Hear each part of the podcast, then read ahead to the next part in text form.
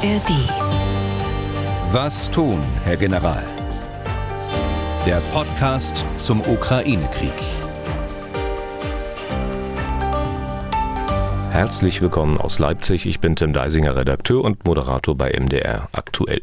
Unser Experte in diesem Podcast zu verschiedensten militärischen und militärpolitischen Fragen rund um den Ukraine-Krieg ist der frühere NATO-General Erhard Bühler, auch heute aus Berlin zugeschaltet. Tag, Herr Bühler. Tag, Herr Deisinger. Themen, die wir uns für heute vorgenommen haben, wie meist einen Blick auf die aktuelle Lage und auf die ein oder andere Meldung und dann wollen wir auch mal einen kleinen Rund Umschlag, sage ich mal, zum Thema atomare Bewaffnung machen. Angefangen von grundsätzlichen Fragen, wie, wie funktioniert eigentlich dieser sogenannte atomare Schutzschirm oder was alles ist notwendig, damit er wirksam sein kann, bis hin zur Frage, was bedeutet denn die Aussage, Europa muss selbst mehr für die eigene Sicherheit tun in Bezug auf atomare Bewaffnung. Kann man das in der heutigen Zeit überhaupt ausklammern? Und wir beantworten natürlich auch immer wieder höhere Fragen heute unter anderem zu Transnistrien. Aufzeichnungszeit für diese Folge. Freitag, 1. März 2024. Es ist kurz nach 11 Uhr. Zu hören das Ganze wie immer in der App der ARD Audiothek, auf mdr.de und überall da, wo es sonst noch Podcasts gibt. Der Blick auf die aktuelle militärische Lage in diesem Krieg. Herr Bühler, schauen wir zunächst mal auf die Operation am Boden. Äh, es scheint nach wie vor ja so zu sein, dass die Russen hier und da, ich würde mal sagen, ein bisschen besser vorankommen als die ukrainischen Truppen, die ja auch Vorstöße unternehmen. Ja, ein bisschen besser ist in dem Fall äh, ein bisschen untertrieben. Die Russen kommen schon voran. Wenn wir in der letzten Woche noch gesprochen haben, dass äh, der Schwerpunkt noch nicht ganz eindeutig identifizierbar ist bei all ihren Angriffen entlang der Front, kann man doch heute sagen, äh, dass sich ein, ein Schwerpunkt abzeichnet aus äh, dem Raum Donetsk äh, heraus. Aber zunächst mal die Brennpunkte von Nord nach Süd. Kupiansk, keine Veränderungen der Frontlinie, aber schwere Kämpfe, auch schwere Kämpfe, ähm, was nicht die unmittelbare Frontlinie angeht, sondern auch über die Frontlinie hinaus, also Richtung Westen mit weitreichender Munition wie Artillerie. Dann weiter unten in Avdivka äh, durchaus auch Erfolge der Russen im Nordwesten und im Südwesten von Avdivka. Es gibt Meldungen, dass die eine oder andere kleine Siedlung dort auch genommen worden ist. Also sie kommen langsam aber sicher auch nach Westen voran. Und das trifft auch zu auf den Bereich äh, südlich von Avdivka. Die ähm, Lage in der Südukraine ist insbesondere angespannt für die Ukrainer im äh, Bereich der westlichen äh, vormaligen Angriffsachse, also Robotyne. Die äh, Stadt scheint nahezu genommen worden zu sein von den Russen. Und ähm, was die Brückenköpfe angeht, dann gegenüber von Cherson am Dnipro, dort keine Veränderungen, aber auch eben schwere Kämpfe. Insgesamt also unterm Strich ähm, äh, schwere Kämpfe entlang äh, der gesamten Front, aber ein Schwerpunkt zeichnet sich ab im Bereich Donetsk. Sie hatten es ja angedeutet, dass es ja eigentlich kein Vergleich ist, ähm, zu überlegen, also wie sehr kommen die Russen voran, wie sehr die Ukrainer, weil die Russen nun mal sozusagen in der Vorhand sind, aber nur um mal beispielhaft zu zeigen, dass es nicht nur so ist, dass die Ukrainer in ihren Stellungen hocken und die angreifenden Russen versuchen abzuwehren, sondern dass es halt durchaus beweglich ist an der Front. Äh, Krasnogorivka, eine Kleinstadt, so circa 20 Kilometer westlich von Donetsk. Dort sollen Russen im Südosten zunächst mal in die Stadt eingedrungen sein. Dann heißt es aber, die Ukrainer hätten sie wieder zurückdrängen können. Wobei zurückdrängen mhm. auch heißt, man hat äh, die Russen wohl zum Teil in Häusern, die sie zunächst eingenommen hatten, liquidiert, wie es heißt, weil die sich nicht ergeben wollten.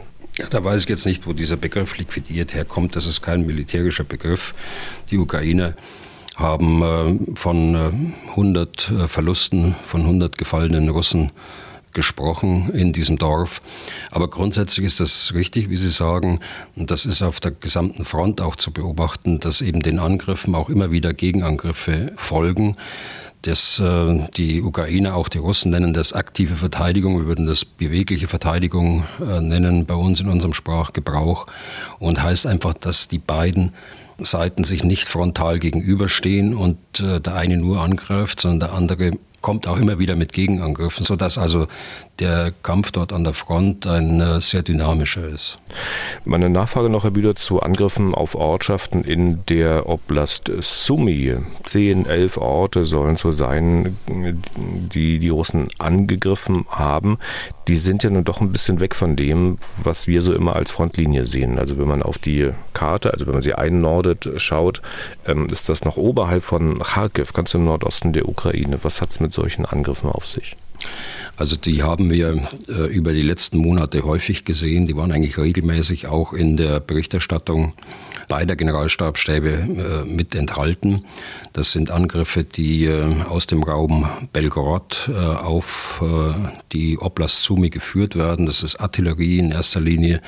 Das sind Raketenwerfer der Artillerie, also kürzere Reichweite.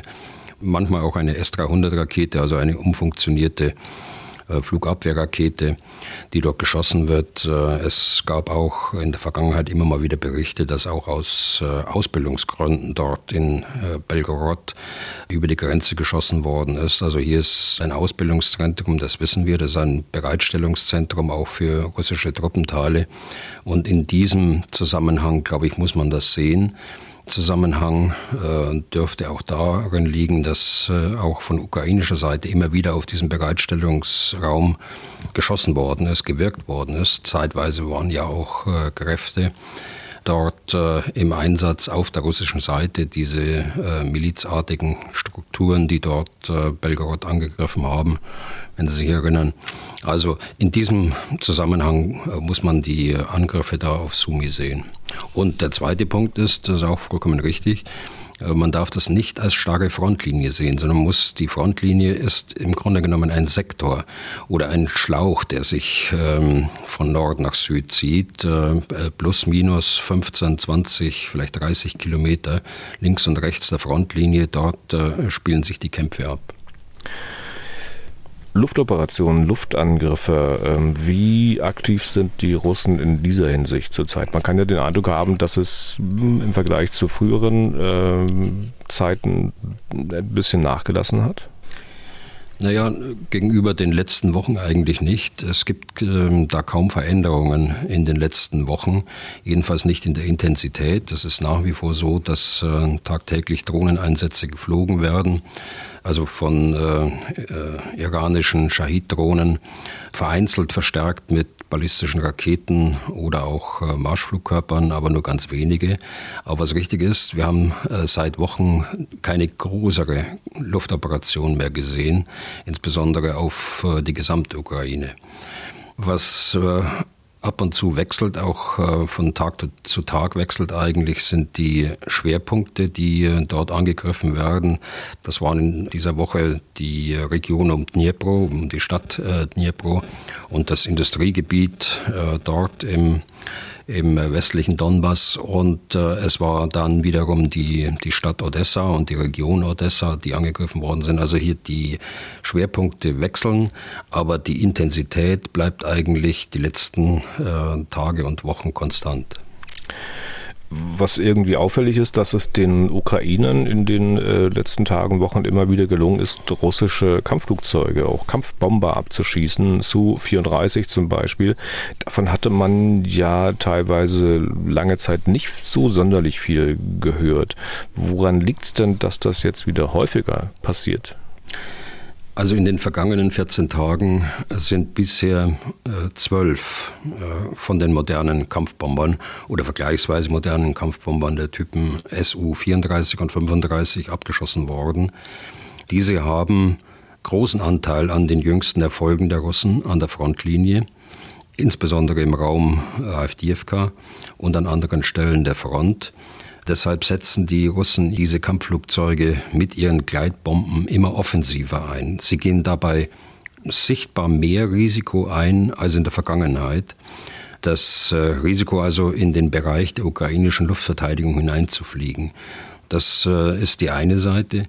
Die andere Seite ist, äh, dass die Ukrainer ihre Luftverteidigung besser einsetzen. Ich habe mal das so formuliert, sie stellen auch äh, den Flugzeugen, den angreifenden Flugzeugen eine Falle. Sie, denn sie kommen ja mit dem, mit dem gleichen Muster eigentlich jedes Mal an. Und darauf haben sich die Ukraine eingestellt. Sie konzentrieren ihre wenigen Luftverteidigungsmittel so, dass sie äh, in diese Angriffskorridore wirken können mit ihren Flugabwehrraketen und von daher doch ähm, in den letzten zwei Wochen zumindest äh, bemerkenswerte Erfolge äh, erreichen konnten. Okay, dann ähm, vielleicht noch ein paar Sätze zu aktuellen Meldungen oder auch aktuellen Diskussionen. Bei Diskussionen, da fällt uns natürlich zuallererst der Taurus ein. Gibt es aus Ihrer Sicht äh, zu diesem Thema noch was zu sagen? Also zum Beispiel was die Zielprogrammierung betrifft? Also da tue ich mir jetzt schwer. Äh, nein, äh, will ich erstmal sagen, ich habe ja alles gesagt. Also mehr habe ich inhaltlich nichts dazu zu sagen. Vielleicht nur das als Zusammenfassung. Ich habe seit Wochen und Monaten gesagt, dass es falsch ist, dass der Flugkörper 500 Kilometer tief nach Russland fliegen kann. Natürlich könnte er, wenn die Ukrainer so dumm wären, um ihn mit den Kampfflugzeugen an der ukrainisch-russischen Grenze abzusetzen. Das tun sie aber natürlich nicht, weil sonst das Flugzeug mit hundertprozentiger Sicherheit abgeschossen wird, bevor es den Taurus absetzen kann. Also der Flugkörper muss circa 250 bis 300 Kilometer vor der Front, das heißt vor der Front, nicht vor der Grenze abgesetzt werden, damit er nicht durch die weitreichende Flugabwehr der Russen abgeschossen werden kann. Und damit bleibt eine operative Reichweite von 200, äh, 250 Kilometer und das deckt kaum das bisher russisch besetzte Gebiet ab. Aber genau dort äh, kann der Flugkörper die Logistik und die Führungsstellen die Versorgungslinien systematisch zerschlagen, um den Russen die Grundlagen zu entziehen. Hm. Äh, zweiter Punkt, äh, äh, auch nochmal kurz zur Wiederholung, wenn ich darf. Ich habe seit Monaten gesagt, dass die britischen Soldaten nicht an der Zielprogrammierung ihrer weitreichenden Storm Shadow-Raketen in der Ukraine beteiligt sind. Ich habe mehr noch bereits im vergangenen Jahr gesagt, dass die Briten not amused waren, wie mir mein äh, Counterpart äh, in London sagte, dass dieser Punkt schon mehrfach in den Hintergrundgesprächen in Berlin vorgebracht wurde. Ich äh, kenne drittens, dritter Punkt, auch keine ernstzunehmenden Stimmen, auch nicht unter denen, die Taurus-Befürworter sind, die Deutschland zur Kriegspartei machen wollen. Und das ist ja auch äh, seit zwei Jahren eine Konstante unseres Podcasts, unseres Gesprächs. Die Briten, die haben ja öffentlich abgestritten, also dass die Leute, dass die Leute dort haben, um den Ukrainern bei der Programmierung der Storm Shadow zu helfen. Da gab es ja riesigen Aufruhr jetzt. Ja, das mussten sie ja jetzt. Äh, es wurde zunächst dort geschwiegen, äh, bis der Kanzler selbst live äh, vergangenen Dienstag das Wort ergriff und nicht nur er. Das Feld wurde ja vorher schon von Herrn Mützenich am äh, Sonntag im Bericht aus Berlin der ARD und äh, von Herrn Stegner bei diversen Interviews äh, bestellt. Ja, jetzt gibt es Reaktionen außerhalb der offiziellen Reaktion, die Sie gerade zitiert haben, dass die Regierung gesagt hat, wir sind da nicht beteiligt. Es gibt äh, insbesondere Reaktionen aus dem Bereich des Parlaments. Der ehemalige Verteidigungsminister Ben Wallace äh, sagte dem Standard, Scholz äh, Verhalten hat gezeigt, dass er, was die Sicherheit Europas betrifft, der falsche Mann ist, zur falschen Zeit, am falschen Platz. Ich will die weiteren Zitate gar nicht bringen, aber das zeigt, wie man doch betroffen ist äh, in Großbritannien, dass hier eine, eine Argumentation verwendet wird, die auf einer wackeligen Grundlage steht. Ich drücke es mal so aus. Auch der, der Ex-Staatssekretär Tobias Elwood, äh, ähnlich wie Ben Wallace, auch mit militärischem Hintergrund, der sagte dem Telegraph, äh, das ist ein eklatanter Missbrauch von Geheimdienstinformationen, der bewusst von der Zurückhaltung Deutschlands ablenken soll, die Ukraine mit eigenen Langstreckenwaffen zu bewaffnen. Das wird Russland zweifellos nutzen, um die Eskalationsleiter nach oben zu klettern.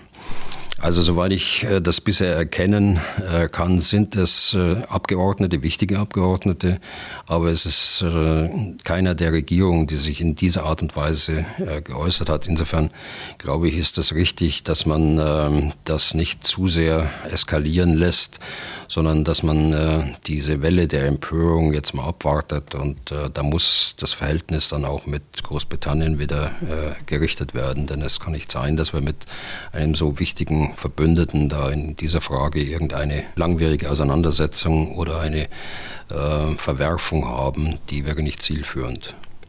Aber Herr Bühler, was ich nicht verstehe, wenn die Briten nicht dort sind in der Ukraine, um Zielprogrammierung zu machen oder dabei zu helfen, ähm, wieso wirft man dann Scholz oder dem Bundeskanzleramt Missbrauch von geheimen Informationen vor? Also das, da passt doch was nicht zusammen. Naja, das verstehe ich dann so. Äh, die Zitate sind ja ein Stück weit aus dem Zusammenhang gerissen, auch so wie ich sie gerade gesagt habe. Wenn es so wäre, müsste man sagen, dann wäre es äh, Geheimdienstverrat. So äh, macht das Sinn. Und dann ähm, habe ich dennoch ein Problem in Bezug auf die Diskussion, was den Kanzler betrifft. Nochmal, Herr Bühler, der wird sich ja nicht mit seinem Stab hinsetzen und äh, sich überlegen, ja, welchen Grund können wir den Leuten denn heute mal auftischen, warum wir den Taurus nicht liefern. Der wird sich das doch mit den britischen und französischen Soldaten nicht ausgedacht haben, sondern also erstmal, äh, nein, so ist es ganz sicher nicht gelaufen. Äh, so hat er das ganz bestimmt nicht gemacht. Und so arbeitet das Kanzleramt auch nicht. Man kann eher annehmen, dass äh, bei dieser komplizierten Angelegenheit, dass er da auch falsch beraten worden ist. Das ist meine Annahme. Aber ich glaube, dass wir jetzt zum letzten Mal über, über Taurus gesprochen haben, hoffentlich. Nun ist die Entscheidung gefallen und sie wird ja von vielen Bürgern auch als richtige Entscheidung betrachtet von mir aus operativen Gründen nicht, aber ich trage auch keine Verantwortung und äh, die trägt der Bundeskanzler und äh, in diesem Rahmen hat er seine Entscheidung getroffen und äh, damit äh, kann es jetzt weitergehen. Die Formulierung, ich glaube, das wird das letzte Mal gewesen sein, dass wir zum Taurus geredet haben. Das war sozusagen die freundliche ähm, Formulierung der Aussage, ich will nicht mehr drüber reden, oder? Naja, gut, äh, so können Sie es auch auffassen, ja. Ja, okay. Aber ich glaube, wir müssen wieder darüber reden, wenn es äh, neue Sachverhalte gibt, ja. Okay, dann Punkt beim Taurus. Äh, jetzt noch mal kurz zu Macron, dem französischen Präsidenten und seinen Bodentruppen, die er nicht ausschließen will. Da hat sich sein Außenminister Stéphane Séjourné geäußert und gemeint, es würde da um ganz konkrete Bedürfnisse der Ukraine gehen. Er würde da vor allem an Cyberabwehr, Waffenproduktion, Minenräumung denken. Wörtlich Einige dieser Handlungen könnten eine Präsenz auf ukrainischem Territorium erforderlich machen, ohne die Schwelle zur kriegführenden Macht zu erreichen. Zitat Ende. Nachvollziehbar für Sie, Herr Bühler? Also ja und nein. Also ja, weil man jetzt offenbar nach der heftigen Kritik auch in Frankreich äh, die Wirkung der Aussagen äh, des Präsidenten Macron äh, abschwächen will durch Relativierung, durch äh, Abschwächung der Aussagen. Aber damit wird natürlich auf der anderen Seite das Argument, man dürfe nichts ausschließen, um Abschreckung zu erzielen, das wird ebenfalls abgeschwächt. Und äh, das Nein, da würde ich sagen, wir sind in der NATO alle gut beraten, weiter dem Grundsatz zu folgen, keine Kriegspartei zu werden. Und mit der Stationierung von Soldaten in der Ukraine, von einzelnen Nationen, von einzelnen NATO-Nationen, für welchen Zweck auch immer, wird das Risiko wachsen und am Ende nicht mehr beherrschbar sein. Hm. Was ist denn so eine Schwelle zur kriegführenden Macht, von der Sejourné gesprochen hat? Also das hat ja doch niemand festgelegt. Also sind das 100 Soldaten, 1000 und ist man noch immer keine kriegführende Macht, wenn die ersten 20 Soldaten Leichen nach Hause gekommen sind? Ja, das ist jetzt ein bisschen überspitzt formuliert, aber wie immer, äh, ja. ja, wie immer, genau. Eben, muss ich sagen, äh, da gibt es keine Schwelle. Das ist ein fließender Übergang. Und äh, die Dynamik würde natürlich auch durch Putin auch bestimmt. Und äh, deshalb sollte man sich auf ein solches Risiko eines fließenden Übergangs überhaupt nicht einlassen.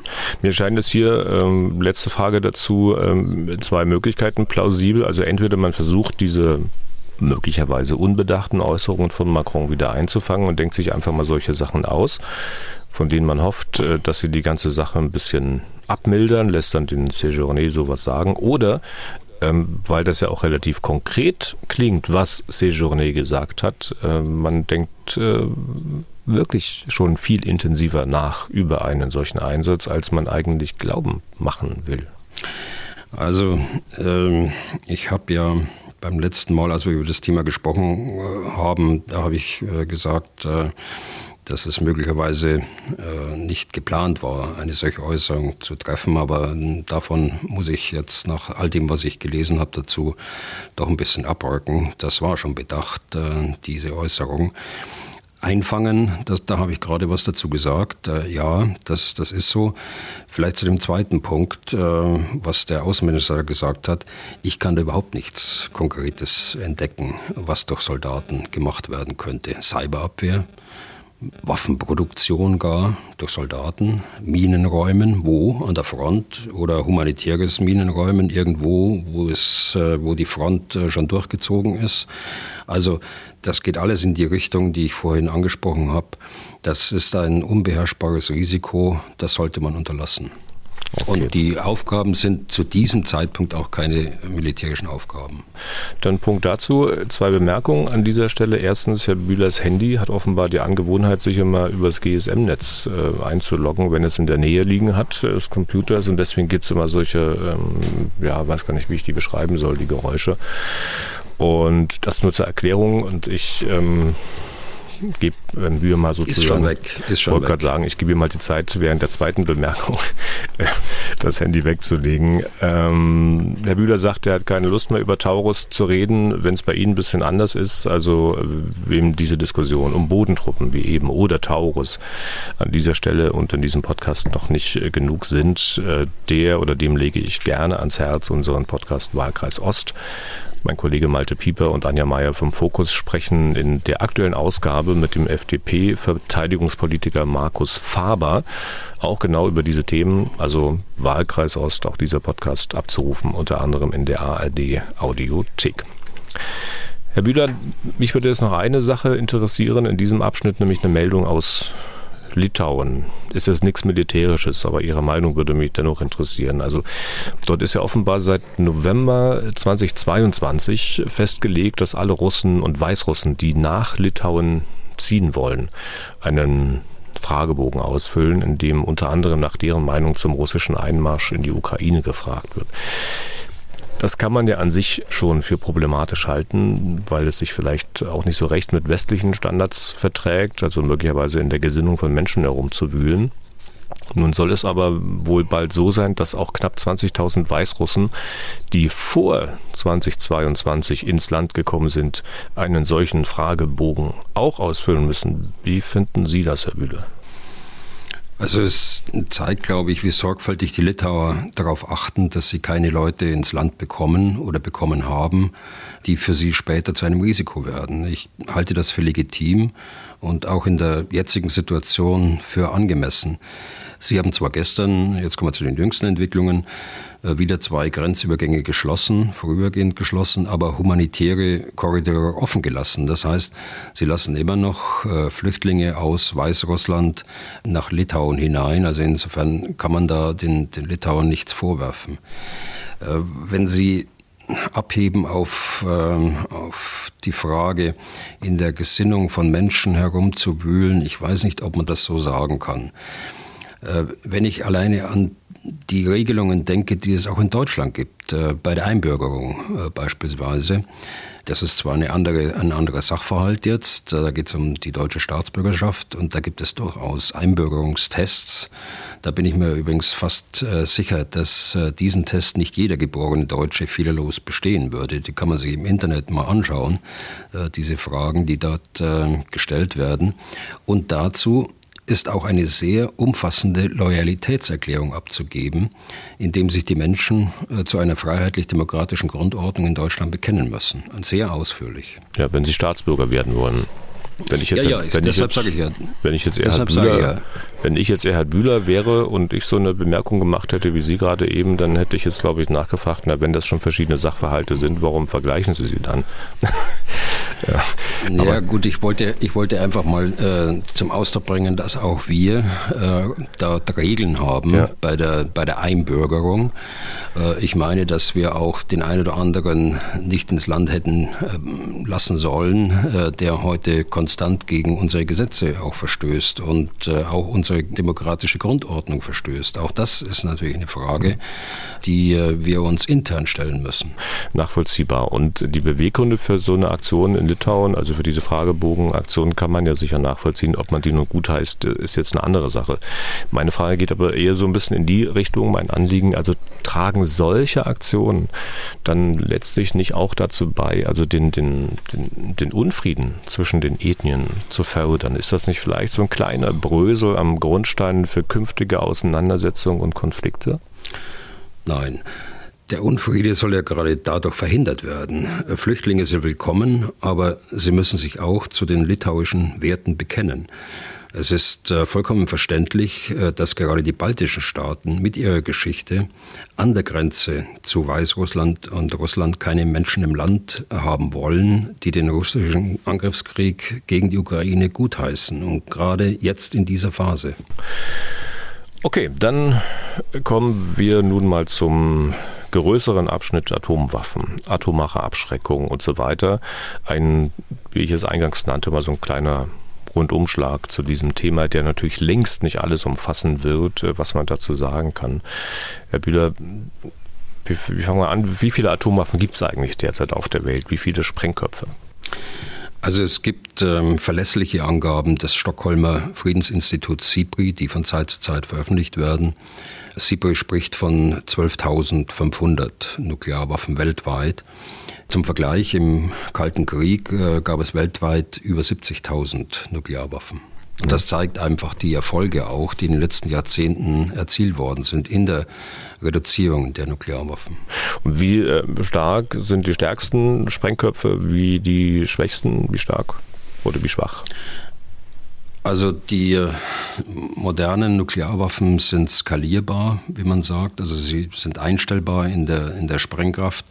Es gibt äh, Nuklearwaffen mit äh, sehr kleiner Sprengkraft von 0,3 äh, Kilotonnen. Man misst das in Kilotonnen TNT-Äquivalent bis in den Megatonnenbereich. Also 25 Megatonnen äh, ist nach meiner Kenntnis die schwerste Nuklearwaffe, die es gibt. Äh, die größte jemals gezündete Kernwaffe war allerdings, hatte allerdings 50 Megatonnen, die in einem Testversuch durch die Russen 1991 61 äh, gezündet worden ist. Wenn wir mal versuchen, plastisch zu machen, also was diese Kernwaffen anrichten können, also unter TNT-Äquivalent äh, kann man sich vielleicht erstmal nicht allzu viel vorstellen. Wenn wir aber mal als Vergleich die US-Bomben heranziehen, die 1945 auf Hiroshima und Nagasaki abgeworfen wurden, die stärksten Gefechtsköpfe übertreffen die Stärke dieser Bomben doch ziemlich deutlich. Wissen Sie um wie viel? Ich kenne die, die absoluten Zahlen in etwa, sofern so sie öffentlich sind. Aber äh, die Zahlen, die ich jetzt da nenne, die sind schon verlässlich. Also die, in der Geschichte, das wissen wir ja, das waren 14 und 24 Kilotonnen, äh, die hier verwendet worden sind, um den Krieg in Asien zu beenden. Die größte Atomwaffe, die es heute gibt, die hat so in der Größenordnung 25 äh, Megatonnen. Ja, kann sich jeder selber ausrechnen, das wievielfache das ist. Ähm, bei diesen Stärken, die Sie jetzt gerade zum Schluss genannt haben, Herr Bühler, handelt es sich ja um strategische Atomwaffen. Ähm, es ist nun auch immer wieder von sogenannten taktischen Atomwaffen die Rede und der Vorstellung, dass man die auf dem Gefechtsfeld einsetzen äh, könnte. Was für Waffen sind das? Also wie werden die verschossen? Wie viel Sprengkraft haben solche Waffen? Also die strategischen Nuklearwaffen, die Sie angesprochen haben, das sind die Waffen, die durch Langstreckenbomber, durch äh, Unterseeboote oder über Interkontinentalraketen abgefeuert werden. Das äh, nennt man im Übrigen die Triade. Und äh, diese Triade ist bei den Russen vorhanden, sie ist auch bei den Amerikanern vorhanden und äh, dient dazu, dass man äh, nicht in einem Erstschlag das gesamte Potenzial äh, ausschalten kann. Also es sind strategische Nuklearwaffen mit einer Reichweite von über 10.000 Kilometer. Äh, die Interkontinentalraketen gehen noch weiter. Also die Russen und die Amerikaner können jeden Punkt des Territoriums des anderen mit Interkontinentalraketen treffen. Taktische Nuklearwaffen sind nun äh, Waffen äh, mit geringerer äh, Sprengkraft als bei den großen äh, strategischen Nuklearwaffen und sie werden mit Trägermitteln kürzerer Reichweite äh, verbracht, also durch Flugzeuge beispielsweise, aber eben auch durch äh, Unterseeboote und auch durch Raketen. Und ähm, wie viel Sprengkraft haben diese taktischen Atomwaffen, wenn die strategischen der größte oder die stärkste, der stärkste Sprengkopf 25 Megatonnen hat? Was ist das bei den taktischen Atomwaffen dann? Also bei den taktischen Atomwaffen ist es ja dann die, die kleinste Größe, die ich vorhin gesagt habe, 0,3 äh, Kilotonnen. Und äh, das geht etwa bis in den Bereich äh, 100 Kilotonnen hinauf, ähm, wobei das die äh, Sprengkraft ist, die die meisten äh, Atomwaffen heute haben. Also diese Megatonnen, in diesem Megatonnenbereich gibt es da äh, bei den strategischen Atomwaffen schon welche, aber die meisten liegen in dem Bereich bei 100 äh, Kilotonnen. Hm. Das heißt, diese Bomben von Hiroshima und Nagasaki würden heutzutage auch unter den Bereich taktische Atomwaffen fallen? Ja, nicht unbedingt, denn äh, es ist einmal die Sprengkraft und es ist, äh, das andere ist die Reichweite. Und äh, die äh, Bomber, die damals die Nuklearwaffen dort eingesetzt haben, die sind ja aus dem, aus dem Festland, aus dem äh, US-Festland gestartet, jedenfalls nach meiner Kenntnis. Also von daher äh, kann man sie auch als strategische. Aber es ist eigentlich, hm. es ist müßig zu, zu, darüber diskutieren. Es war eine andere Zeit. Und äh, angesichts des Schadens und des Leids, äh, das sie über die Bevölkerung dort gebracht haben, müssen wir uns da nicht über Qualifizierung unterhalten. Welche Länder verfügen über Atomwaffen? Gibt ja da welche, die offiziell darüber verfügen und welche, bei denen man eher dann sagt, naja, inoffiziell. Also das sind die fünf Mächte, die ein Vetorecht im, im Sicherheitsrat der Vereinten Nationen haben, also Russland, USA, China, Frankreich und Großbritannien. Russland ist die größte Nuklearmacht mit äh, knapp 6000 Waffen. Die Zahlen beziehen sich wieder auf das äh, schwedische Institut SIPRI. 5900, äh, die USA 5250, China 410, im Augenblick Tendenz steigend. Frankreich 290 gibt SIPRI an und Großbritannien 225.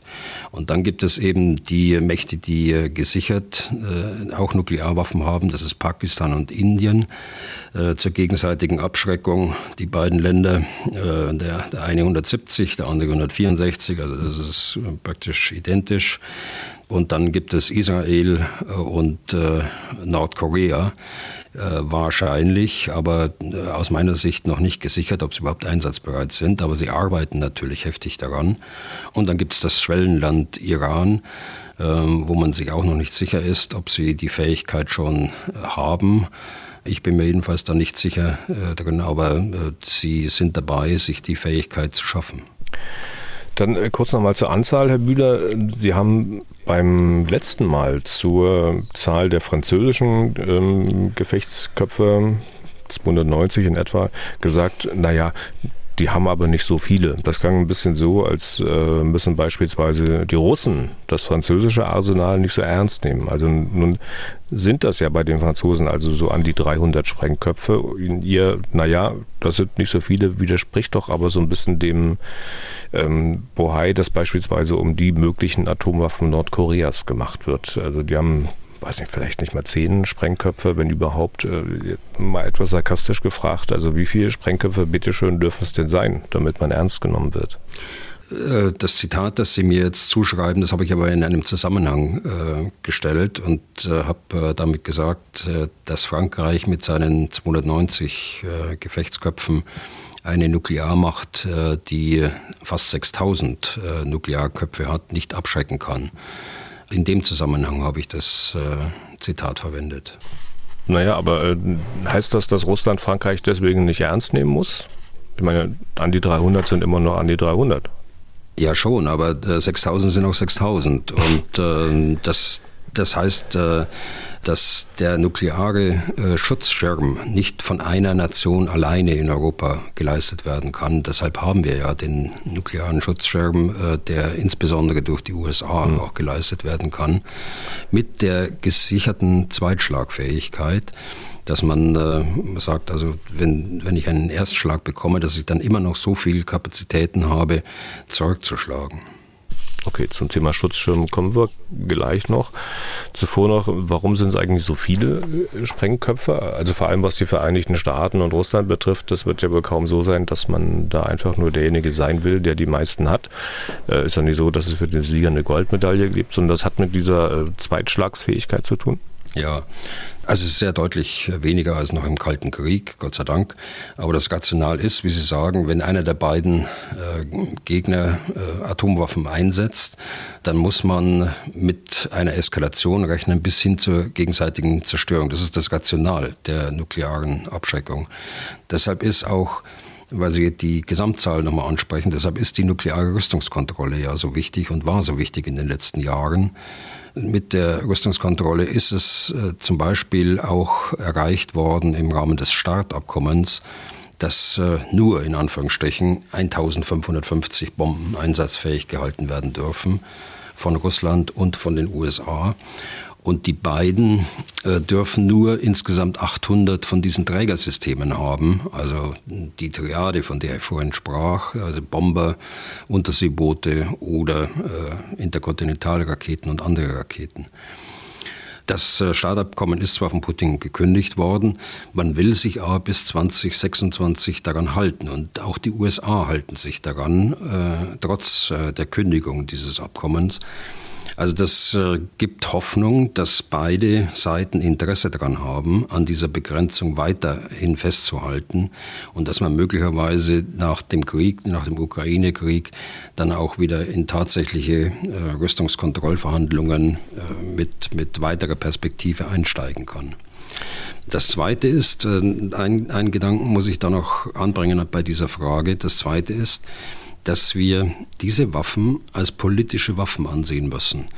Diese sind die Rückversicherung, dass die Abschreckung auch wirklich funktionieren kann. Einmal eingesetzt, verlieren sie diese Wirkung. Wir müssen äh, bei dieser ganzen Debatte, Bühler, aber auch immer die Waffen mit einbeziehen, die in der Lage sind, Atomwaffen abzufangen. Also auch die gehören ja zum strategischen Gleichgewicht, wie man das mal genannt hat. Ähm, oder so, um es noch einfacher zu machen, also wenn das Land A zwar sein Nuklearpotenzial nicht weiter erhöht, wohl aber seine Fähigkeiten ausbaut, die Nuklearwaffen von Land B abzufangen, dann stört das das Gleichgewicht ja auch. Und unter anderem deswegen regen sich ja die Russen so sehr über die Raketenstellung in Polen und Rumänien auf. Also nicht nur, weil die vielleicht umgebaut werden könnten, um Offensivwaffen abzuschießen. Die NATO ähm, ähm, dementiert das. Ähm, aber wie gesagt, diese, diese Abfangwaffen müssen ja sozusagen auch mit einbezogen werden. Also dieses Beispiel, das Sie gerade verwendet haben, da über die Raketenstellung in Polen und Rumänien, das zieht äh, wieder auf den Westen ab. Das ist unsere unsere Art, dass wir immer selbst bei uns die Fehler suchen. Äh, Tatsache ist, dass auch die Russen äh, erhebliche Potenziale haben, um äh, anfliegende äh, Raketen abzuschießen. Diese Fähigkeit ist ja erst in den letzten zwei, hm, drei Jahrzehnten entstanden. Mit den äh, technologischen Neuerungen dieser Jahre gelang es ja, Raketen zu entwickeln, die äh, anfliegende Raketen abfangen oder zerstören können und damit äh, eben verhindern, dass Sprengköpfe überhaupt gezündet werden. Die Russen bauen auch äh, ihr Trägersystem weiter aus mit äh, Hyperschallwaffen, um wiederum das Abfangen zu erschweren gleichzeitig aber eben auch ihr Defensivpotenzial, die Abfangraketen. Die äh, USA sind bei den Hyperschallwaffen noch nicht so weit, äh, wie die Russen bisher äh, gekommen sind. Und letzter Punkt nochmal auf die Raketenstellungen in Polen und Rumänien. Das geht ja zurück auf äh, die Bedrohung aus dem Iran und die künftige Bedrohung aus dem Iran. Raketen haben sie ja schon und Nuklearwaffen sind sie dran. Und das ist durchaus im Dialog auch mit Russland über viele Jahre entstanden. Dieser Dialog ist erst äh, Mitte der 2000er Jahre äh, nach meiner Erinnerung umgekippt und äh, die Russen haben der NATO vorgeworfen, dass diese Raketenstellungen gebaut worden sind, um russische Raketen abzufangen. Heute können wir froh sein, dass wir diese Stellungen haben, aber sie sind geschaffen worden für einen ganz anderen Zweck.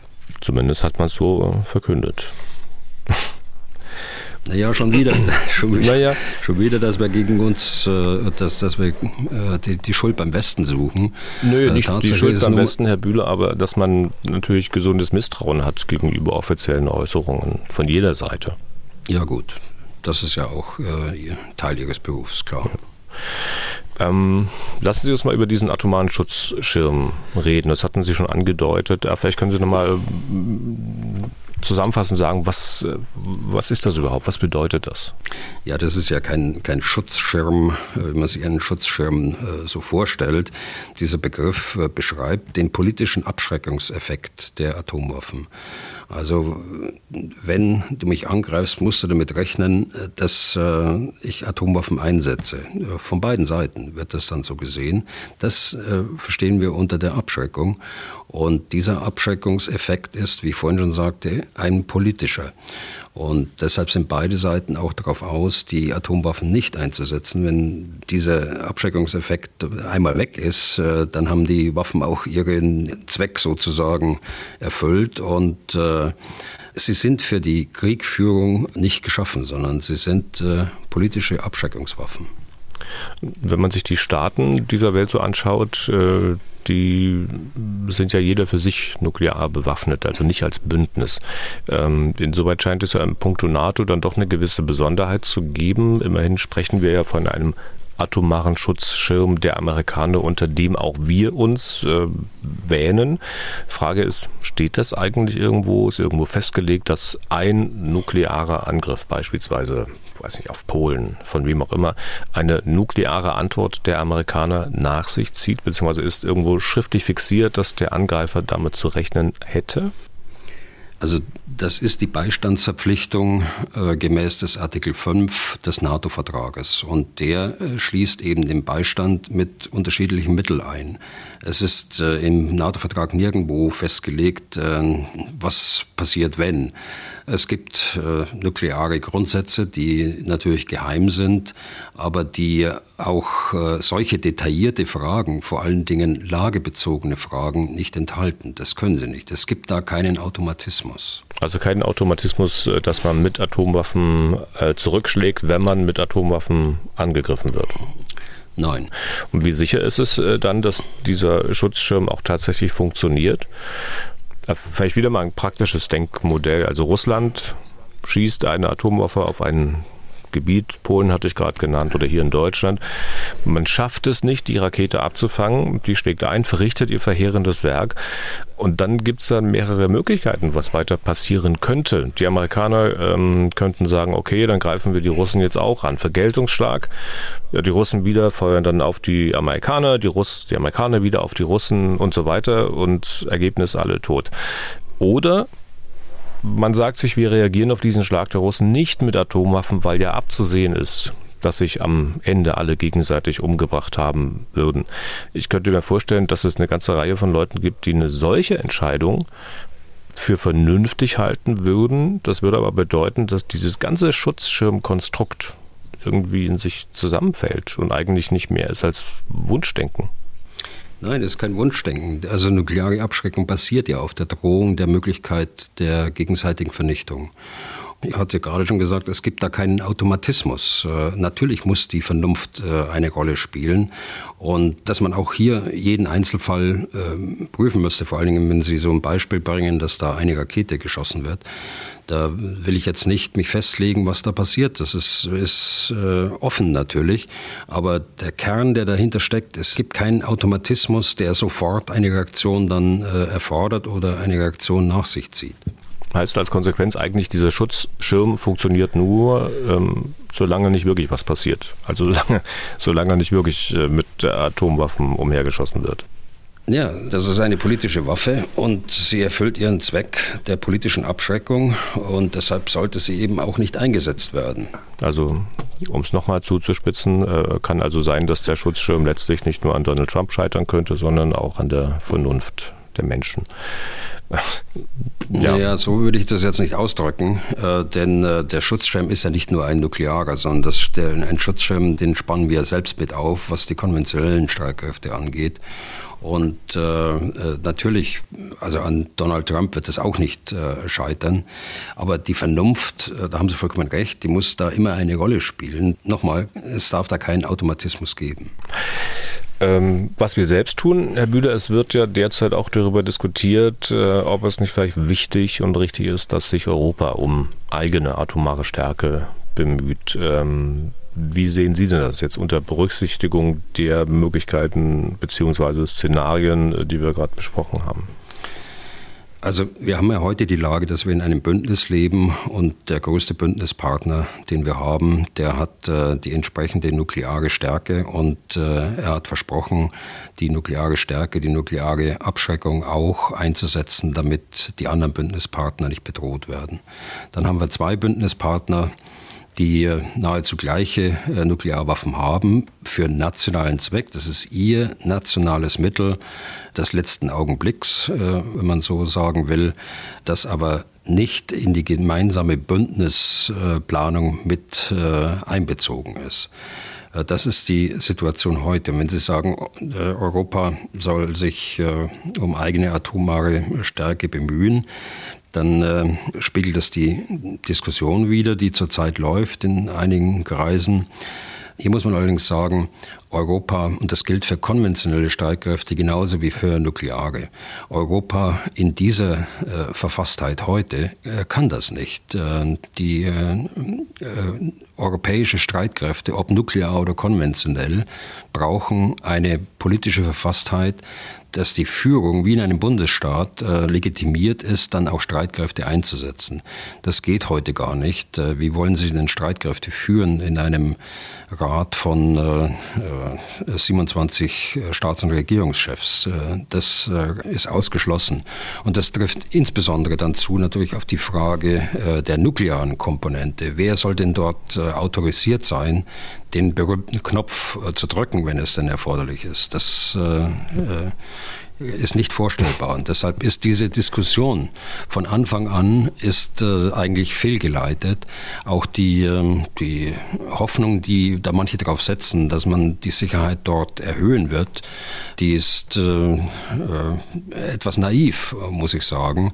Streitkräfte müssen eine geschlossene politische Führung haben, die demokratisch legitimiert ist. Und das haben wir in Europa nicht. Ja. In Europa würde die Entscheidung fallen nach monatelanger Diskussion und dann auch nur in einem Kompromiss.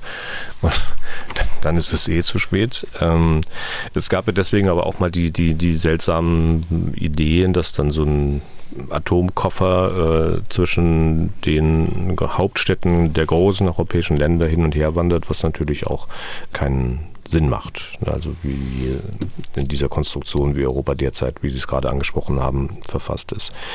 Ähm, was ist denn mit den französischen Offerten, Herr Bühler, die es ja wohl seit geraumer Zeit in Richtung Deutschland gibt? Also ist zumindest bilateral äh, mal zu versuchen, zumindest mal Gespräche zu führen in dieser Hinsicht. Ja, das ist das Angebot äh, des französischen Präsidenten, das schon seit geraumer Zeit auf dem Tisch liegt. Äh, das ist nicht, nach meiner Kenntnis jedenfalls, nicht äh, aufgenommen worden bisher. Da liegt auch ein bisschen Misstrauen dabei, äh, das ich persönlich auch habe. Die Franzosen werden sich die Führung nicht nehmen lassen, gerade über die nukleare Komponente. Ich glaube, es geht auch um finanzielle Angelegenheiten, um Beteiligung an dem finanziellen Aufwand, der erheblich ist. Aber eine Teilhabe, eine tatsächliche Teilhabe, das kann ich nicht erkennen. Dennoch ähm, muss ich sagen, man kann diese Gespräche ja führen mit, mit Frankreich äh, und vielleicht in der Langzeitperspektive äh, kann man da was erreichen. Kurzfristig wird uns äh, das aber auch nicht helfen. Kurzfristig wird auch das die Sicherheit äh, Deutschlands oder Europas auch nicht verbessern. Kurze Nachfrage dazu. Ich habe an der einen oder anderen Stelle auch schon mal gehört, dass gesagt wird, naja, der französische Schirm, sage ich mal wieder, wäre am Ende zu klein für Deutschland und Frankreich, beziehungsweise gar für Frankreich und Europa. Ähm, ist das so? Kann man das so sagen? Nein, das habe ich ja vorhin schon gesagt. Ich meine, wie wollen Sie eine, eine Atommacht abschrecken, die äh, 6000 Nuklearwaffen besitzt, äh, mit einer Anzahl von 300, äh, die auf der französischen Seite vorhanden sind, ohne dass man das äh, Nuklearwaffenpotenzial nun vergrößert, was ja keiner wollen kann. Und äh, was ist dann mit dem Vorschlag, also dass sich Deutschland selbst atomar bewaffnen sollte? Das stößt, wenn ich mich recht erinnere, bei Ihnen, Herr Bühler, ja auf ziemlich eindeutige Ablehnung. Ja, das ist so. Aber da habe ich auch Gründe dafür, denke ich. Äh, das ist erstmal der völkerrechtliche Aspekt. Äh, wir haben uns verpflichtet im Atomwaffensperrvertrag dass wir keine Nuklearwaffen haben auf nationaler Basis. Wir haben uns im Übrigen auch im äh, 2 plus 4 Vertrag, der zur deutschen Einigung geführt hat, äh, verpflichtet, keine Nuklearwaffen zu besitzen. Das ist die rechtliche Komponente. Die zweite ist vielleicht noch, noch wichtiger. Das ist der politische Nachahmungseffekt. Äh, man stelle sich mal vor, dass sich äh, einzelne äh, europäische Nationen, wie Deutschland beispielsweise, aber auch andere, Italien oder so, mit Nuklearwaffen bewaffnen. Wie wird das in der Welt dann gesehen? Alle diese Mächte haben den Atomwaffensperrvertrag unterzeichnet. Und ich kann mir vorstellen, dass das einen Nachahmungseffekt gibt, der die Sicherheit auf dieser Welt nicht besser macht. Nachrangig äh, sind dann rein praktische Fragen, äh, zum Beispiel die Kosten. Es sind Milliarden, die äh, selbst kleinere Nationen aufnehmen, also mal abgesehen von den Amerikanern, die ja äh, vieles mehr noch äh, aufwenden müssen für ihre Nuklearstreitkräfte. Aber es sind auch für kleinere Milliardenbeträge aufzuwenden pro Jahr, um diese Fähigkeit äh, zu behalten. Es sind praktische Fragen, die die Zeit betreffen. Es ist naiv zu glauben, dass man sich in kürzerer Zeit äh, Nuklearwaffen beschaffen kann und äh, die dann auch einsatzbereit äh, äh, machen kann. Das kann man nicht in wenigen Jahren schaffen, sondern es dauert mehr als wenige Jahre. Deutschland hat sich gerade aus der zivilen Nutzung der Atomkraft verabschiedet. Ähm, äh, wie passt das zusammen? Wie äh, würde man praktische Fragen der nuklearen Anreicherung, wie würde man das lösen und so fort? Aber das ist, wie gesagt, alles nachrangig. Das sind praktische Fragen. Die wichtigen Fragen sind, äh, denke ich, die politische, der Nachahmungseffekt und die völkerrechtliche, dass wir uns verpflichtet haben, in zwei völkerrechtlich verbindlichen Abkommen keine Nuklearwaffen zu besitzen wie irgendwas zusammenpasst, Herr Bühler. Ich glaube, das ist kein äh, Beweggrund, irgendwie darüber nicht nachzudenken, wenn wir mal auf die Politik in Berlin schauen. da, da passt ja vieles an manchen Stellen nicht mit anderen Dingen zusammen, aber es wird trotzdem gemacht. Na gut, also äh, das will ich so nicht stehen lassen, denn äh, ich glaube, die Position der Bundesregierung ist identisch äh, zu dem, was ich gesagt habe. Es ist richtig, dass sich, vielleicht ist es auch nicht so ausführlich gesagt worden, es ist richtig, dass sich eine Regierung da in diesen Fragen nicht öffentlich positioniert. Manche haben ja gesagt, es kommt zur Unzeit, die Diskussion, aber sie ist ja nun mal da. Sie wird ja von einigen auch gefördert. Es gibt ja auch einige die diese praktischen Fragen, die ich gerade angesprochen habe, die die äh, als äh, trivial bezeichnen.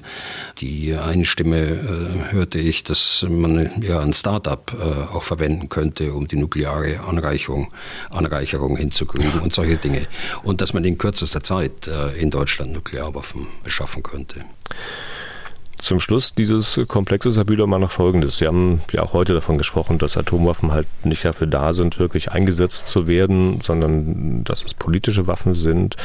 Mitunter kann man den Eindruck haben, dass sich mancher aus dieser Einschätzung heraus das Recht nimmt, konventionell immer weiter und weiter eskalieren zu können. Man verbannt irgendwie die atomare Komponente anscheinend oder auch nur scheinbar irgendwie aus dem Kopf weil man davon ausgeht, dass Atomwaffen sowieso niemand einsetzt. Ist das nicht ein gefährliches Bonbonspiel? Also siehe auch die Reaktion in Deutschland auf die Äußerungen von Putin in seiner Rede gestern. Da wird nun hier in Deutschland gesagt, wir dürfen uns nicht einschüchtern lassen, so in diese Richtung.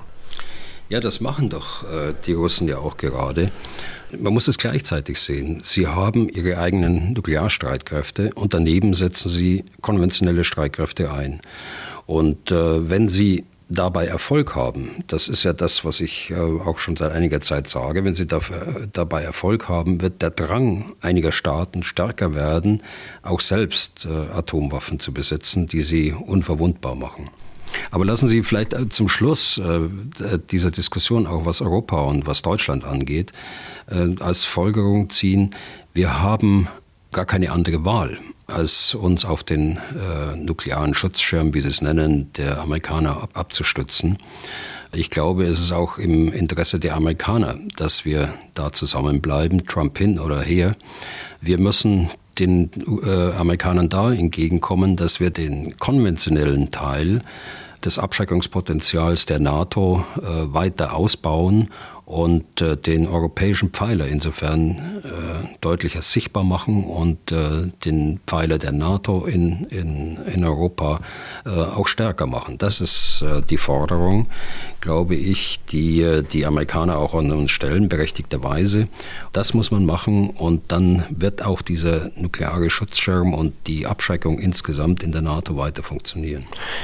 Jetzt haben Sie zwar gesagt, auch zum Schluss äh, dieser Sache, ähm, aber meine Frage, die ich vorher gestellt hatte, ähm, muss aber trotzdem nochmal nachfragen. Also es gibt ja in Deutschland die Fraktion, ähm, die sagt, Leute, wir haben es mit einer Nuklearmacht zu tun. Wir können nicht so agieren, wie wir das bisher machen und immer noch mehr und noch mehr und noch mehr Waffen in die Ukraine schicken und so weiter und so fort.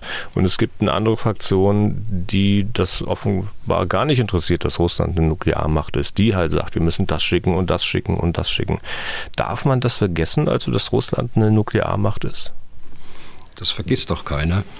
Ähm, ich glaube, uns alle eint eigentlich äh, von den beiden Gruppen, die Sie gerade genannt haben, dass wir alle nicht wollen, dass wir Kriegspartei werden. Und dafür gibt es natürlich einen Grund, äh, nämlich äh, den unter anderem, es gibt mehrere Gründe, aber es gibt den vielleicht wichtigsten Punkt, dass eben Russland eine Nuklearmacht ist und eine Kriegsbeteiligung von NATO-Staaten oder der NATO insgesamt einfach eine Situation herbeiführen würden, die unberechenbar ist. Okay. Es sind zu diesem Thema sicher noch viele Fragen offen, wenn man sich nun mal die ganzen äh, mal geschlossenen, dann auch wieder gekündigten Verträge dazu anschaut. Aber all das zu behandeln, das äh, schaffen wir natürlich heute nicht. Äh, das müssten wir vielleicht auch mal auf eine Zeit später in diesem Podcast vertagen. Ähm, Herr Bühler, wir wollen uns mal noch ein bisschen Zeit für Fragen von Hörerinnen und Hörern nehmen, auch wenn es nicht mehr viel ist. Ähm, ich weiß allerdings nicht, ob es wirklich einfacher wird vom Thema her.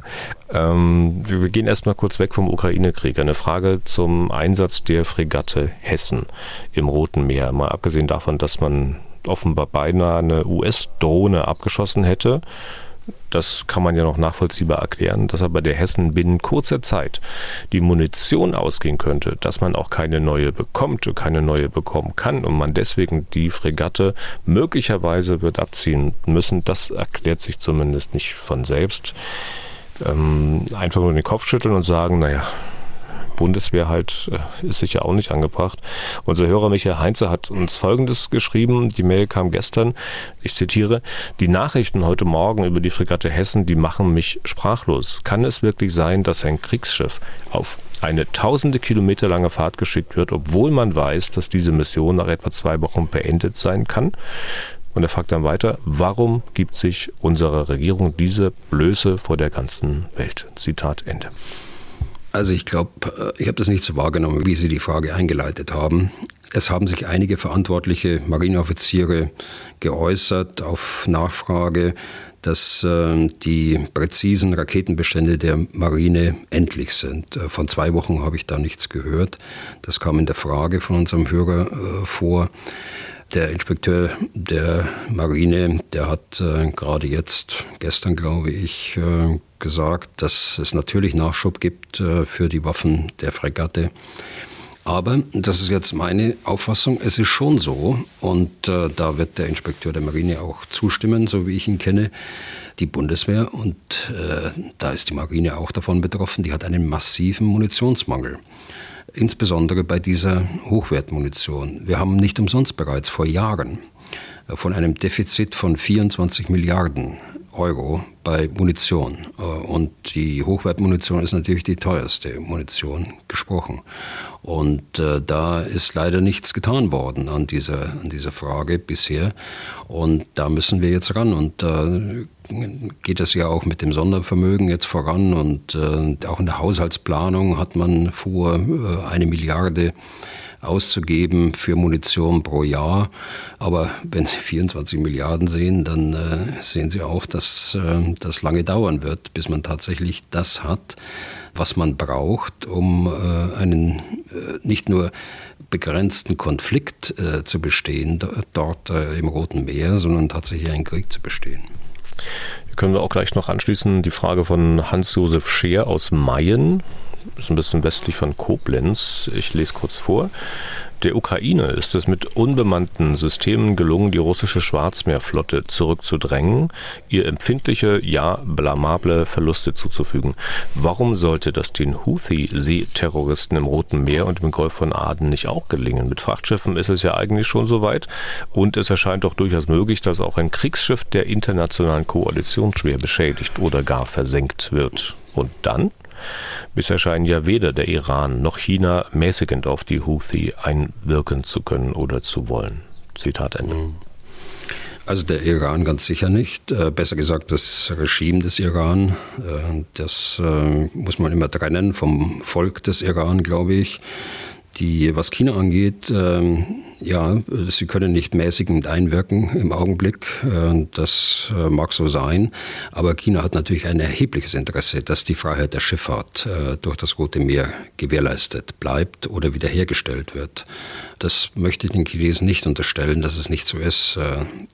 Die, äh, die andere Frage ist, ja, das ist ein Risiko. Äh, das ist ein Risiko, aber es ist beherrschbar weil eben nicht jedes Schiff auf sich alleine gestellt ist. Äh, jedes Schiff hat im Gesamtverbund der europäischen Mission und dann auch die Schiffe der US-britisch geführten Mission im Gesamtverbund haben eine Rolle jeweils zu erfüllen, eine klare taktische Rolle, die nicht nur dem Schutz der äh, zivilen Schifffahrt dient, sondern auch eben dem Eigenschutz.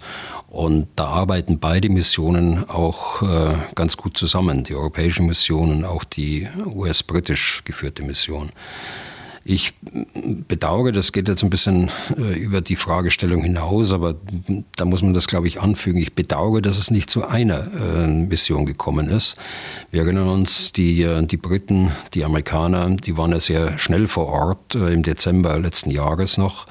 Die äh, Europäer haben, Sie haben es vorhin angedeutet, immer etwas länger, die brauchen immer etwas länger. Sie haben also bis äh, in den Februar hinein gebraucht, äh, um eine Mission aufrechtzuerhalten und mehr noch. Sie unterscheidet sich auch in ihrem Auftrag. Die europäische Mission äh, dient einzig und allein dem Schutz äh, der zivilen äh, Schifffahrt. Sie bildet also einen Schild, äh, aber sie hat kein Schwert. Und äh, die andere Mission, US und die äh, britische, britisch geführte Mission, die haben auch den Auftrag, die Raketenstellungen direkt vor Ort an Land zu bekämpfen, wenn klar ist, dass aus dieser Stellung in den nächsten Minuten eine Rakete abgefeuert wird, dann kann sie auch sofort äh, an Land auch bekämpft werden. Es ist ähm, aus meiner Sicht bedauerlich, dass es zwei Missionen geben muss mit äh, zwei unterschiedlichen Aufträgen. Das erinnert mich ein bisschen an Afghanistan wo wir auch ganz schlechte Erfahrungen gemacht haben mit zwei verschiedenen Missionen, an denen wir Deutsche auch noch an beiden beteiligt waren. Einmal mit einem äh, Mandat, äh, Terroristen zu jagen, Terrorbekämpfung also, und mit einem Unterstützungsmandat, nämlich dem ISAF-Mandat zu Anfang der Mission. Und da gibt es dann immer Interessenskonflikte. Das passt das eine nicht zum anderen. Und ähm, so eine Situation ist nicht ganz so dramatisch auf See, aber äh, es ist äh, etwas hinderlich, was die gemeinsame Führung auch äh, der beiden Verbände angeht und die Möglichkeit auch taktisch so zusammenzuarbeiten, dass eben das nicht eintritt, was unser äh, Hörer dort äh, mutmaßt oder befürchtet.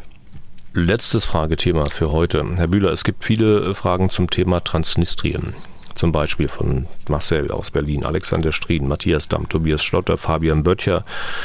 Transnistrien, dieser äh, schmale Landstreifen im Osten von Moldau bzw. Moldawien, grenzt in ganzer Länge im Osten an die Ukraine. Man versteht sich unabhängig von Moldau, wird als Staat aber von keinem anderen Land der Welt anerkannt, auch von den Russen nicht, obwohl dort russische Truppen stationiert sind. Und nun hat Transnistrien Russland um Schutz gebeten. Ich will mal versuchen, die Fragen ohne wörtliche Zitate einigermaßen auf den Punkt zu bringen. Es geht darum, was Sie von dem, diesem Hilfeersuchen an Moskau halten. Dann die Frage, inwieweit äh, dieser Konflikt das Potenzial hat, äh, äh, den, den ganzen Ukraine-Krieg noch weiter anzuheizen. Äh, wie viele Russen eigentlich in Transnistrien sind und wie es den Russen überhaupt gelingt, ihre Truppen dort in Transnistrien zu versorgen und welches Szenario sie am Ende äh, für den Fortgang der Dinge für wahrscheinlich halten. Ich weiß ziemlich umfangreich, aber Das sind sie auch gewohnt von uns und von mir. Ja, das wäre ja einen ganzen Podcast wert angesichts der Fragestellungen. Also ich glaube, wir müssen das ein äh, bisschen zusammenfassen. Das ist nicht das erste Hilfeersuchen, das da gestellt worden ist aus Transnistrien an, an die Russen. Das erste geht zurück auf das Jahr 2014. Da hat man dann äh, das äh, praktisch nachgemacht oder nachgestellt, was äh, aus, dem, aus dem Donbass äh, an Russland gestellt worden ist, aus Luhansk und äh, Donetsk von den Separatisten. Also nicht zum ersten Mal. Die anderen Fragen sind einfacher zu beantworten, bevor ich zur schwierigen Frage des äh, Szenarios dann komme. Die Russen haben seit äh, der Unabhängigkeit Moldawiens und nach den bewaffneten Auseinandersetzungen, äh, die um die Unabhängigkeit stattgefunden haben, etwa 1000 bis 1500 Soldaten dort stationiert. Die äh, Transnistrier haben selbst eine eigene Armee aufgestellt. Äh, nach Schätzungen der OSZE äh, sind es so um die 5000 Soldaten, wobei äh, sie durchaus auch in erheblichem Umfang durch äh, milizartige Strukturen verstärkt werden können. Das sind die militärischen Potenziale, die da in Transnistrien sind. Die Versorgung äh, der Russen gestaltet sich schwierig, weil äh, Transnistrien bekanntlich keinen Seehafen hat, weil es nur über Rumänien und die Ukraine erreichbar ist, also für die Russen auf dem Landweg gar nicht erreichbar ist, weil sie über die Luft nur über den Flughafen in Moldawien selbst, also im Kernland Moldawiens, erreicht werden können sodass die russischen Soldaten dort im Grunde genommen aus dem Land äh, leben müssen äh, in Transnistrien. Äh, sie haben bis vor dem Krieg äh, durch Entgegenkommen der Moldawier auch Vorräte bekommen über den Luftweg. Äh, das ist aber im Augenblick ausgeschlossen, sodass die Versorgungslage ziemlich äh, dünn aussehen muss mit äh, militärischen Gütern, sondern die müssen also mit dem leben, was sie haben, mit den äh, Fahrzeugen, mit den Panzern, mit der Munition, die sie haben. Äh, mit dem müssen sie leben. Also sie sind äh, nicht in der Lage, dort äh, große Operationen zu führen. Das ist der Punkt, der sich aus der Versorgung ergibt. Und wenn ich jetzt auf das Szenario schaue, ich glaube, dass die Russen Interesse haben, dass dieser Konflikt ähm, weiterhin eingefroren bleibt, in dem Sinn, dass er nicht gelöst wird. Vielleicht ist das Bild eingefroren ein falsches. Vielleicht müsste man eher sagen, dass dieser Konflikt so am Köcheln gehalten wird, so dass man ihn auch jederzeit wieder anheizen kann, wenn man die Möglichkeiten hat. Äh, Im Augenblick sehe ich die Möglichkeiten nicht äh, für Russland, aber das kann sich dann ändern, wenn die Ukraine nicht erfolgreich ist in ihrem Abwehrkampf. Okay, und damit sind wir durch für heute und für diese Woche. Falls Sie Fragen an Herrn Bühler haben, dann schreiben Sie an general.mdraktuell.de oder rufen Sie an unter 0800 637 3737. Herr Bühler, ein Satz vielleicht noch zu den nächsten drei Wochen. Ich hatte ja schon angedeutet, dass Sie dann in Hamburg sein werden. Das heißt, äh, dass Sie tagsüber beschäftigt sind und wir den äh, Podcast immer erst an den Abenden aufzeichnen können. Also nächste Woche zum Beispiel Montagabend und dann Donnerstagabend Veröffentlichung, aber dann wie gewohnt am Dienstag bzw. Freitag. Also, haben Sie ein feines Wochenende, Herr Bühler. Kommen Sie gut nach Hamburg und vielen Dank für heute. Ja, gern geschehen, Herr Deisinger. Bis dann. Was tun, Herr General? Der Podcast zum Ukraine-Krieg.